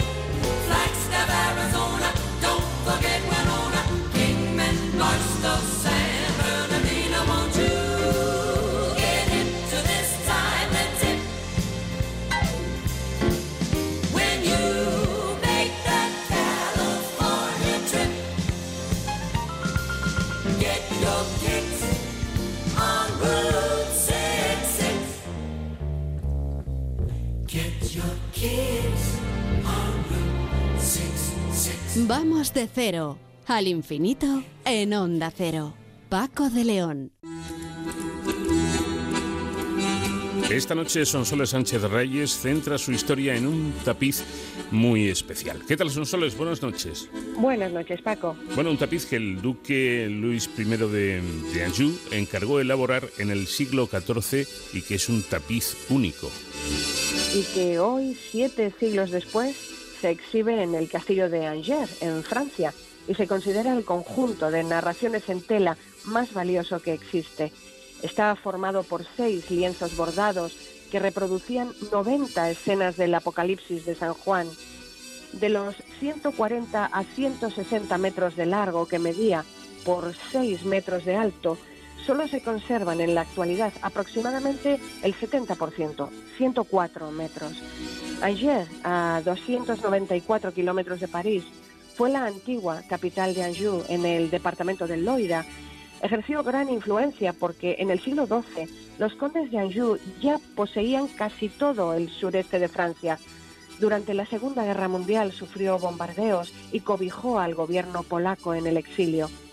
Sobre un promontorio que domina el río Main, afluente del Loira, se levanta el castillo de Angers, uno de los grandes castillos del Loira, de piedra caliza y esquisto, con 17 torreones cilíndricos. Los muros originales datan del siglo III. El muro galo-romano, de 5 metros de espesor en la base y 3 en la cima, existía ya en el siglo IX. Los condes de Anjou edificaron sobre las viejas construcciones en los siglos X y XI, un torreón, un recinto y una capilla. En el siglo XII, Geoffroy añadió 5.000 metros más, pero la obra no acabó de rematarse. Y en 1232, San Luis, rey de Francia, y su madre, Blanca de Castilla, enamorados del lugar, ordenaron terminar el castillo, lo que ocurrió hacia 1240. Los sucesivos duques de Anjou, que hicieron del castillo su sede irían posteriormente añadiendo elementos de matiz más cortesano, como los apartamentos reales. Hoy día, el castillo pertenece a la ciudad de Angers. El foso de protección se ha convertido en jardín. Se accede a la fortaleza por un pequeño puente levadizo y en el recinto interior destacan un parterre de árboles, jardines de rosas y plantas medicinales, un huerto y viñedos. El castillo de Angers fue ciudadela, guarnición y cárcel pero aún siendo una maravilla arquitectónica, su principal atractivo para miles de turistas cada año es un tapiz que contiene una pieza única, el tapiz del Apocalipsis, Tentuch del Apocalipsis. Es el tapiz medieval más antiguo y más largo del mundo. En 1375, Luis I, hermano de Carlos V, ordenó elaborarlo. fue hecho en siete partes en París por Robert Poisson en los talleres de Nicolas Batel a partir de cartones de Hanekin de Bruges, también llamado Jean Bondol o, más comúnmente, Jean de Bruges, pintor del rey. El artista se inspiró en diversos manuscritos, sobre todo un Apocalipsis del siglo XII. El tapiz fue terminado en 1382 tras siete años de trabajo, empleando la técnica del lizo. Conservado en baúles, solo se exhibía en ocasiones especiales. Para el enlace de Luis II de Anjou y Yolanda de Aragón en la ciudad de Arles, a la orilla izquierda del Ródano en 1400, o para el recibimiento del rey Luis XI. Al fallecer el rey Renato, René en el siglo XV, el tapiz fue legado a la Catedral de Angers. En 1782, los canónigos pusieron a la venta el tapiz. No hallaron comprador y la obra quedó en un depósito de objetos religiosos. Maltratado durante la Revolución Francesa, siendo una obra considerada como de una época bárbara, en el siglo, en el siglo XIX fue redescubierto con grandes daños, ya que era usado como colchón o cobertura para caballos en los establos del castillo, con piezas perdidas o cortadas en pequeñas porciones. Fue vendido en 1843 como objeto sin valor.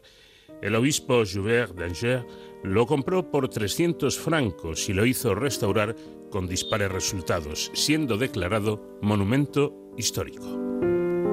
Después fue objeto de otra importante restauración en el siglo XX, la ley francesa de separación Iglesia-Estado en 1905 obligó al clero a entregar al Estado sus bienes.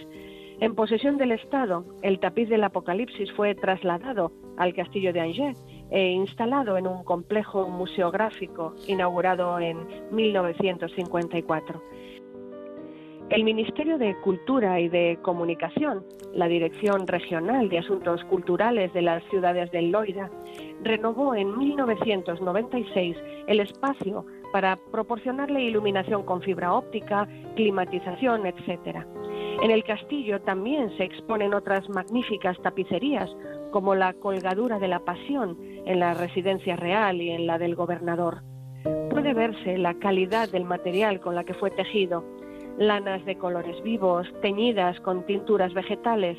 Los rojos se obtuvieron de la rubia roja, los amarillos de la gualda y los azules de la hierba pastel mientras que lo habitual es que el reverso de los tapices deje ver los hilos, el tapiz del Apocalipsis es también legible por su reverso, sin nudos o alteraciones en la trama.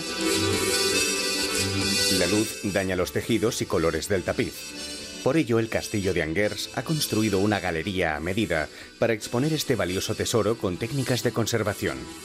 Se expone al público en penumbra en las paredes de una gran sala cuadrangular del Museo del Tapiz del Apocalipsis, que es una de las mayores colecciones de tapices medievales que se conservan.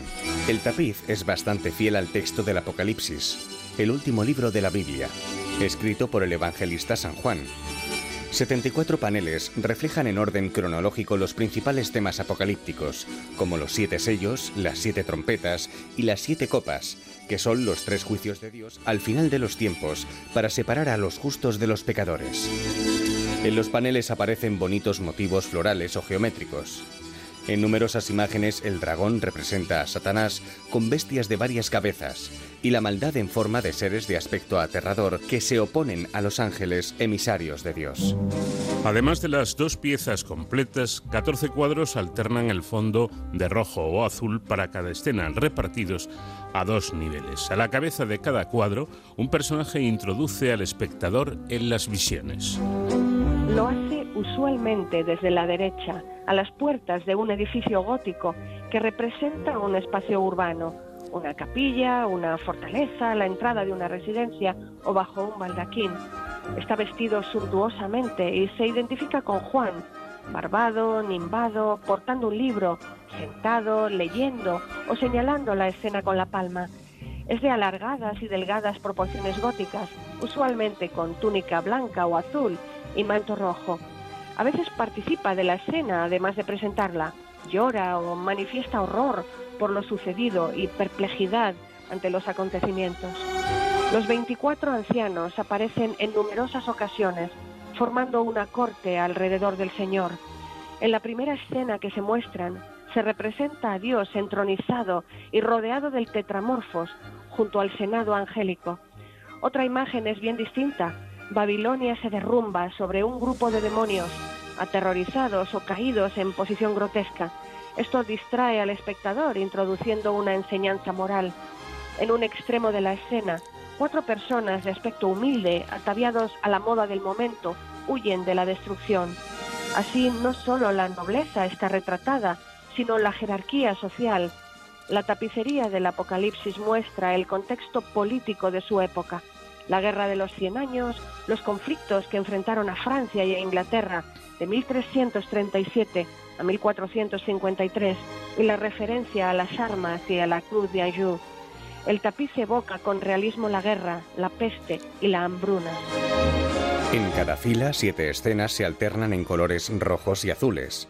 La parte superior representa el cielo, la inferior la tierra. Sus excepcionales medidas hacen que se exponga en dos partes. La exposición directa a la luz ha provocado que pierda color por una de sus caras, el anverso, conservándose mejor el reverso. Afortunadamente, el valioso trabajo artesano que elaboró idénticamente anverso y reverso, algo inusual, nos permite disfrutar hoy de las buenas condiciones del reverso. El Apocalipsis, escrito a finales del siglo I, relata las visiones y revelaciones del apóstol y evangelista Juan, exiliado en la isla de Patmos, en el mar Egeo. Detalla la lucha de lo divino contra Satanás hasta la victoria final y la aparición de la Nueva Jerusalén, que marca el fin de la historia y la salvación de la humanidad. En el lenguaje corriente, Apocalipsis da idea de catástrofes, fin de los tiempos, pero el original griego define Apocalipsis como revelación en el primer versículo del libro. La revelación de Jesucristo que Dios le dio para manifestar a sus siervos las cosas que deben suceder pronto, y la declaró enviándola por medio de su ángel a su siervo Juan. Las imágenes de San Juan no tenían la intención de asustar, sino generar apoyo en la fe y esperanza para los cristianos enfrentados a pruebas dolorosas. El tapiz está formado por seis grandes piezas individuales de 23 metros de largo y 6 de alto, cada una con 14 escenas. El primer lienzo representa a Cristo en medio de los siete candeleros de oro y a Dios en su majestad, acompañado de 24 ancianos. Los cuatro seres vivientes representan a los cuatro evangelistas, el hombre a Mateo, el león a Marcos, el becerro a Lucas y el águila a Juan. Otra escena muestra al león de Judá como cordero vencedor. El segundo lienzo se traslada a las alturas celestiales. El Apocalipsis desarrolla su contenido en el cielo. Las siete trompetas anuncian tribulaciones. Se ve a la multitud de los elegidos coronados de palmas. El tercer lienzo está dedicado a la bestia, asociada con el Imperio Romano. La mujer vestida del sol se identifica con la Virgen María. A su lado se plasma la batalla del Arcángel Miguel y sus ángeles contra el dragón. El cuarto lienzo es el más poblado de imágenes, con los hombres adorando al dragón, el cordero sobre el monte Sión y con él 144.000, la viña en el lagar de Dios y el río de agua viva, figura del bautismo. El quinto lienzo precisa las terribles plagas anunciadas por las trompetas, el castigo final, con los siete ángeles que San Juan describe derramando sus copas. El sexto y último lienzo del tapiz pinta la victoria final. Babilonia en ruinas, un jinete montado sobre un caballo blanco, seguido por ejércitos celestiales, la muerte y el Hades, que son lanzados al fuego, el triunfo de Dios y del Cordero, y la nueva Jerusalén, una ciudad renovada tras el juicio final, donde el mal ya no tiene lugar. Solo para contemplar este lienzo sobre el Apocalipsis, único en el mundo, merece la pena visitar el castillo de Angers. Curiosa historia la de este tapiz del Apocalipsis que hoy nos ha traído Sonsoles Sánchez Reyes en estos paseos por la historia. Gracias como siempre y te espero la próxima semana. Gracias a ti, Paco. Un abrazo fuerte y hasta la próxima semana. De cero al infinito. Gloria,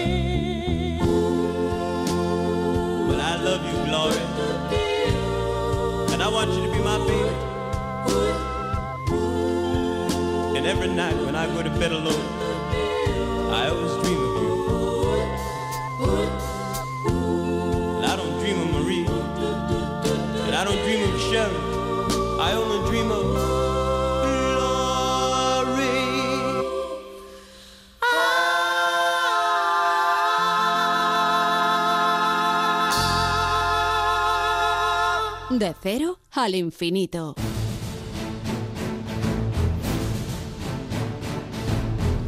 Y antes de terminar, como buena costumbre que tenemos, vamos a ocuparnos de la seguridad y las emergencias y hoy concretamente de, de iniciativas muy interesantes que están teniendo lugar en estos días trágicos de la erupción volcánica en la isla de La Palma. Eh, Da- David Ferrero, ¿qué tal? Muy buenas noches. ¿Qué tal Paco? Muy buenas madrugadas. Eh, pues volvemos a hablar, por supuesto, como no puede ser de otra forma, del volcán que sigue haciendo estragos en la isla de, La Palma. Desde que entró en erupción, eh, pues la lava, las explosiones han ocasionado multitud de daños en varias zonas de la isla. Eh, y el propio Cabildo de, La Palma ha cifrado en cerca de 400 millones de euros los daños ocasionados por el volcán. Unos daños que a cada minuto son mayores, que siguen creciendo y que sobre todo afectan a cientos y a cientos de familias, a miles de personas que lo están perdiendo todo y que de verdad se están enfrentando a una situación bastante eh, pues angustiosa que es lo que nos están trasladando. Para intentar de alguna forma dar respuesta a las necesidades de todas estas personas que se ven sin su casa, pero también sin sus empresas, sin sus comercios, y ante una situación muy complicada realmente, eh, pues han surgido diversas iniciativas por todo, por todo el país para intentar ayudar de alguna forma a los damnificados por esta tra- tragedia. Precisamente uno de los grupos de apoyo que surgen prácticamente en los primeros días es Ayuda Erupción La Palma, que surge cuando un grupo de palmeros que viven en Madrid se unen para recabar material y donaciones que puedan enviar a sus paisanos isleños. Jenny Cimas es eh, voluntaria de este movimiento de Ayuda Erupción La Palma. Buenas noches, Jenny, y bienvenida. Buenas noches, ¿qué tal? Bueno, muchísimas gracias por, por atendernos. Cuéntanos, ¿cómo surge esta, esta iniciativa? Bueno, pues esta iniciativa surge a raíz de un grupo de palmeros que la impotencia de no poder ir a casa a ayudar, eh, pues decidimos hacer algo de aquí de Madrid. Empezó con un grupo de WhatsApp de seis personas y ahora mismo pues somos casi 100 voluntarios. Entre voluntarios, entre manos que nos ayudan y colaboradores, pues la verdad que esto se ha hecho muy grande en menos de 24 horas. Es verdad que tampoco nos esperábamos esta avalancha de gente, no nos esperábamos tanto, teníamos pequeña logística que hemos ido- tenido que ir agrandando poco a poco. Entonces esto ha sido como súper afortunados por un lado, la verdad que seguimos pendientes de nuestra casa, pero pero también poder hacer algo desde la distancia para ayudar a casa, pues, pues nos reconforta muchísimo, la verdad. Ujú. Bueno, enhorabuena por esta iniciativa. ¿Qué, qué acciones habéis llevado a cabo en estas primeras semanas? Pues bueno, lo primero de todo, el primer día lo que sí tuvimos que organizar fue eh, todo lo que es, aunque mandáramos un paquete de mascarillas de aquí de Madrid, pero todo lo que eso conlleva. Entonces hemos ido aprendiendo que todo va por partes. Hay que empezar, hay que empezar por el final, perdón. Tenemos que empezar por lo que es el transporte. Una vez conseguido el transporte, almacén. Una vez conseguido almacén, pues ya lo que es poner puntos de recogida. En esos puntos de recogida, pues nos hemos ido eh, adaptando a las necesidades que nos dicen eh, desde el Cabildo de La Palma, de las distintas instituciones, que hacen falta en La Palma. También hay que tener en cuenta que lo que nosotros recojamos aquí hoy no va a llegar mañana ma- a, a La Palma, perdona, desde Madrid a La Palma, va a tardar mucho más. En situaciones de emergencia, pues como ahora mismo pasó, cierra el aeropuerto, entonces tenemos que buscar siempre una alternativa en, en nada, en, horas. Entonces eso, estamos desde aquí de Madrid coordinados con lo que son los, las instituciones de La Palma, intentando hacer todo lo posible, pero también adaptándonos a todo lo que, lo que esta situación de emergencia nos obliga a cambiar. Yo creo que una cosa importante de lo que nos estás comentando es esa interlocución directa con quienes están coordinando toda la emergencia, ¿no? Es decir, no hacemos, no preparamos material, lo enviamos allí y, y eso no se sabe ni a quién llega ni cómo, sino que siempre tiene que haber una serie de, de coberturas de necesidades reales eh, que tienen que estar coordinadas por los órganos correspondientes. Exactamente, decir, nosotros no solo seguimos lo que son las pautas de la, del cabildo, por ejemplo, si el cabildo nos dice que no podemos recoger más ropa, pues paramos lo que es la recogida de ropa, pero sí es verdad que una vez hayamos eh, hecho ya puntos de recogida, tenemos que organizar todo lo que tenemos y desde que el cabildo nos vía libre, volver a mandarlo. Y insistimos mucho en que, colaboramos, en que colaboramos con las instituciones porque tampoco queremos hacernos ver que somos una, una ONG, es decir, no somos un medio de transporte. Somos seis palmeros, bueno, unos cuantos más que hemos creado esto y que intentamos pues, mandar lo que ya tenemos a La Palma, pero de manera coordinada con, lo que nos, nos dicen las instituciones de la, desde La Palma.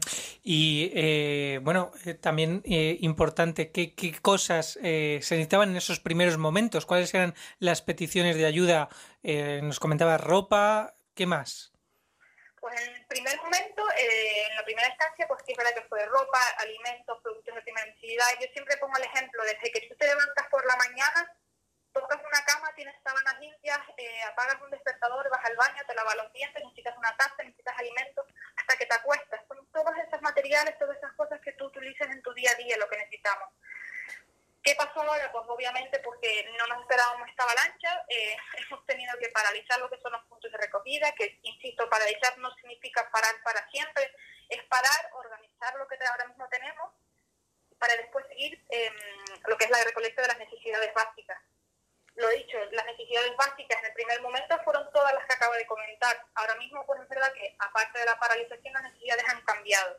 Eh, ahora mismo, pues también lo, lo que tenemos mano de obra ahora mismo en, en nuestros almacenes y una vez que ya mandemos lo que ya tenemos hacia La Palma, pues ya el Cabildo nos, nos, nos dirá qué nuevas necesidades hacen falta a La Palma para otra vez ponernos manos a la obra. Bueno, es muy importante el tema de, de la logística que nos estabas comentando. Sabemos que, por ejemplo, los, los bomberos del Ayuntamiento de Madrid os han ayudado a trasladar parte de ese, de ese material y, y queríamos también preguntaros, porque hace unos días eh, pudimos ver en los medios de comunicación al presidente del Cabildo que precisamente pues eh, hacía un llamamiento a las colaboraciones económicas más que materiales, ¿no? Eh, parece que es ahora mismo eh, lo que desde los perfiles oficiales, desde las cuentas oficiales, pues nos están pidiendo. Exactamente. Yo, nosotros por eso mismo no, no, no estamos eh, basados en lo que es una recogida económica desde aquí, porque no me parece lo más lógico. También habría que eh, confiar en lo que son los puntos oficiales, crearía más desconfianza y es lo que no queremos. No solo en situaciones de emergencia, las situaciones CAMI, sino que es muy importante estar informados solamente en las páginas oficiales, es decir, tanto Cabildo de La Palma como ayuntamientos, y a pesar de que nosotros no somos una institución oficial, es, es verdad que si se quiere colaborar con nosotros, se tiene que seguir lo que son pues nuestros medios de comunicación, es decir, nuestro Instagram, nuestro Twitter, es verdad que cada, poco a poco estamos intentando llegar a más gente a través de diferentes medios de comunicación, pero, pero eso no se puede eh, en 30 minutos, pues lo que era una necesidad ayer, pues hoy ya no lo es, porque no podemos abarcar más. Entonces, insistimos en esto, en lo que es confiar en las instituciones económicas, en, perdón, las instituciones oficiales, en, si se quiere colaborar con nosotros en nuestros puntos oficiales, no confiar en nada que nosotros no hayamos puesto, igual que con las ayudas económicas. No, no digo que no se colabore, pero, pero si se quiere estar seguro de que el dinero se destina a La Palma, pues insistir mucho en lo que es mirar el número y el visum, el número de cuenta de lo que son Cabildo de La Palma, instituciones de Canarias. Ahora lo, lo recordaremos para que nuestros oyentes tengan esto claro. Eh, pero sí que también me- gustaría recordar, eh, justo hace una semana entrevistábamos aquí en De Cero al Infinito a eh, David Calvo, que es portavoz del Instituto Volcanológico de Canarias, y que dentro de los riesgos de los que hablaba de, de los volcanes, hablaba de, la, de los bulos, ¿no? de la desinformación. Veo que aquí también es un tema a tener en cuenta.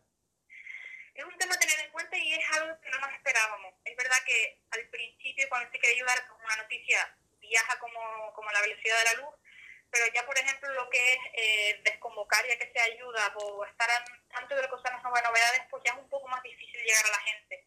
Pero bueno, es lo que estamos intentando hacer, eh, animar a la gente a que si se quiere participar, no es lo mismo lo que pasó ayer o lo que pasó hoy, no podemos abarcar lo mismo ayer que lo que tenemos hoy porque tenemos, por así decirlo, un almacén lleno. Entonces, si se quiere colaborar hay que estar pendientes de lo que son el día a día, no que todo el mundo esté con el móvil cada, cada minuto, pero sí es verdad que hay que, estar pendientes de lo que se pone si se quiere colaborar.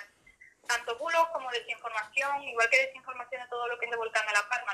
Desafortunadamente tenemos que luchar con esto, pero sí es verdad que lo que nos, que lo que nos ayuda a la gente es entender que lo que hay que seguir son los medios oficiales.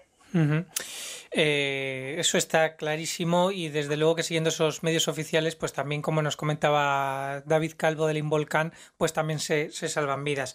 Eh, nos comentáis que ahora mismo estáis en ese proceso de reorganización del material para poder enviarlo y demás, pero que quizás en los próximos momentos pues eh, se volverá a solicitar esa ayuda en forma de donación de material, de alimentos, de ropa. Entonces habrá que estar pendientes también. Exactamente. Ahora mismo es cierto que hemos tenido que parar eh, porque tenemos que organizar todo lo- la avalancha de ayuda que, que hemos recibido ahora porque no solamente recoger una bolsa y mandarla a La Palma, es recoger una bolsa, clasificar los productos, hacer inventario, llevarlos a un almacén, eh, que, que el almacén se transporte ya sea por contenedor o por, o, por, o por avión a La Palma, pero al final como hay, es un proceso muy largo de lo que depende que yo lleve, por ejemplo, un bote de jabón de mano a un punto de recogida hasta que llegue La Palma. No queremos decir que no llegue, sino que es un proceso largo, es todo lo que estamos viviendo ahora, por eso, porque no podemos abarcar más, hemos tenido que parar, hemos, vamos a organizar, también nos han dicho desde el Cabildo que paremos, y pues ya cuando poco a poco se puede ir mandando, vamos a ir mandándolo poco a poco. Insisto otra vez, no recogemos material, pero como muy bien eh, dice el Cabildo, las ayudas económicas son muy importantes. porque Un ejemplo que yo siempre pongo. ¿Para qué vamos a mandar 100 paquetes de espaguetis a La Palma si podemos mandar 50 desde aquí y con el dinero de los otros 50 compramos tomate fresco en La Palma? Es decir, ayudamos lo que es primero incentivar la economía local que hace mucha falta en La Palma, desde comprar un tomate hasta pues si eh, pues desde lo que acabe todo esto, pagar mano de obra para que se puedan volver a construir eh, pues esas viviendas. Entonces las ayudas económicas ayudan a todo eso, ¿no? A todo lo que es incentivar la economía local, eh, mano de obra, construcción de nuevas casas. Pero claro, insisto, siempre las páginas oficiales para que nadie desconfíe de lo que es ahí también hacer una colaboración económica.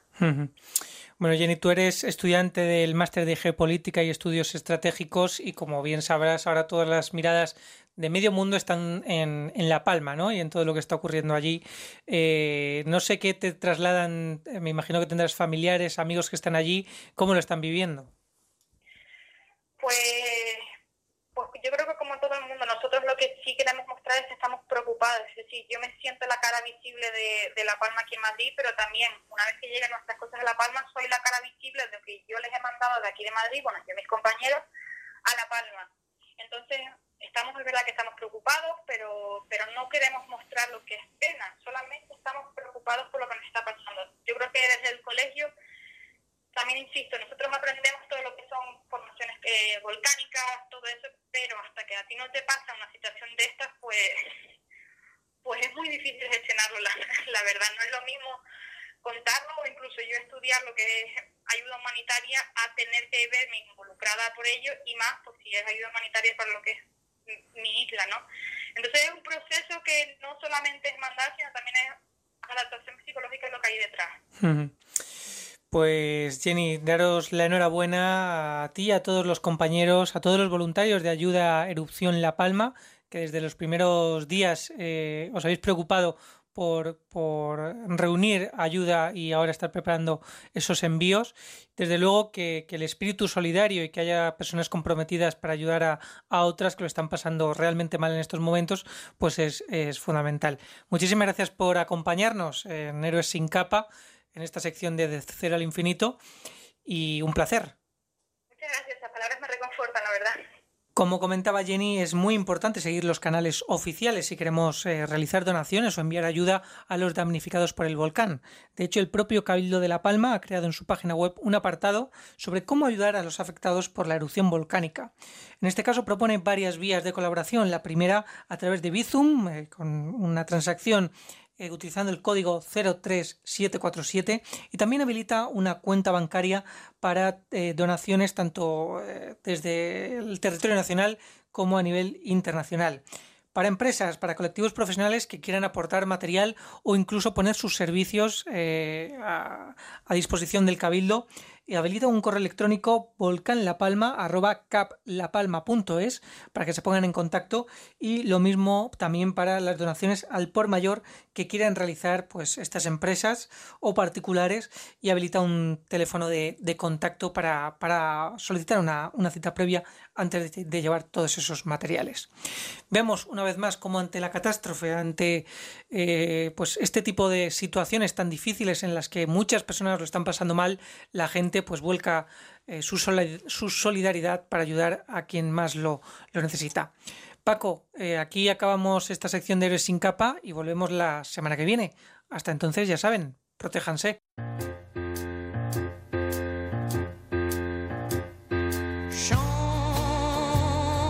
Posiblemente la canción más emblemática, más conocida del que ha sido hoy nuestro grupo invitado, los Manhattan's Transfer, grupo que se formó en Nueva York en 1972. Dicen que cuando casualmente Tim Hauser, el fundador, conoció a Laurent Massé durante un viaje en taxi. Hablaron, descubrieron su afinidad por el mundo de la música y así nació dicen que se considera como fecha oficial el 1 de octubre de 1972 la banda Manhattan Transfer.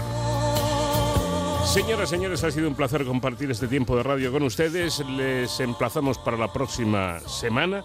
Deseamos que los días de por medio los disfruten y sean buenos para todos. Nacho García, el comandante, estuvo en la realización técnica. Les habló Paco de León. Adiós.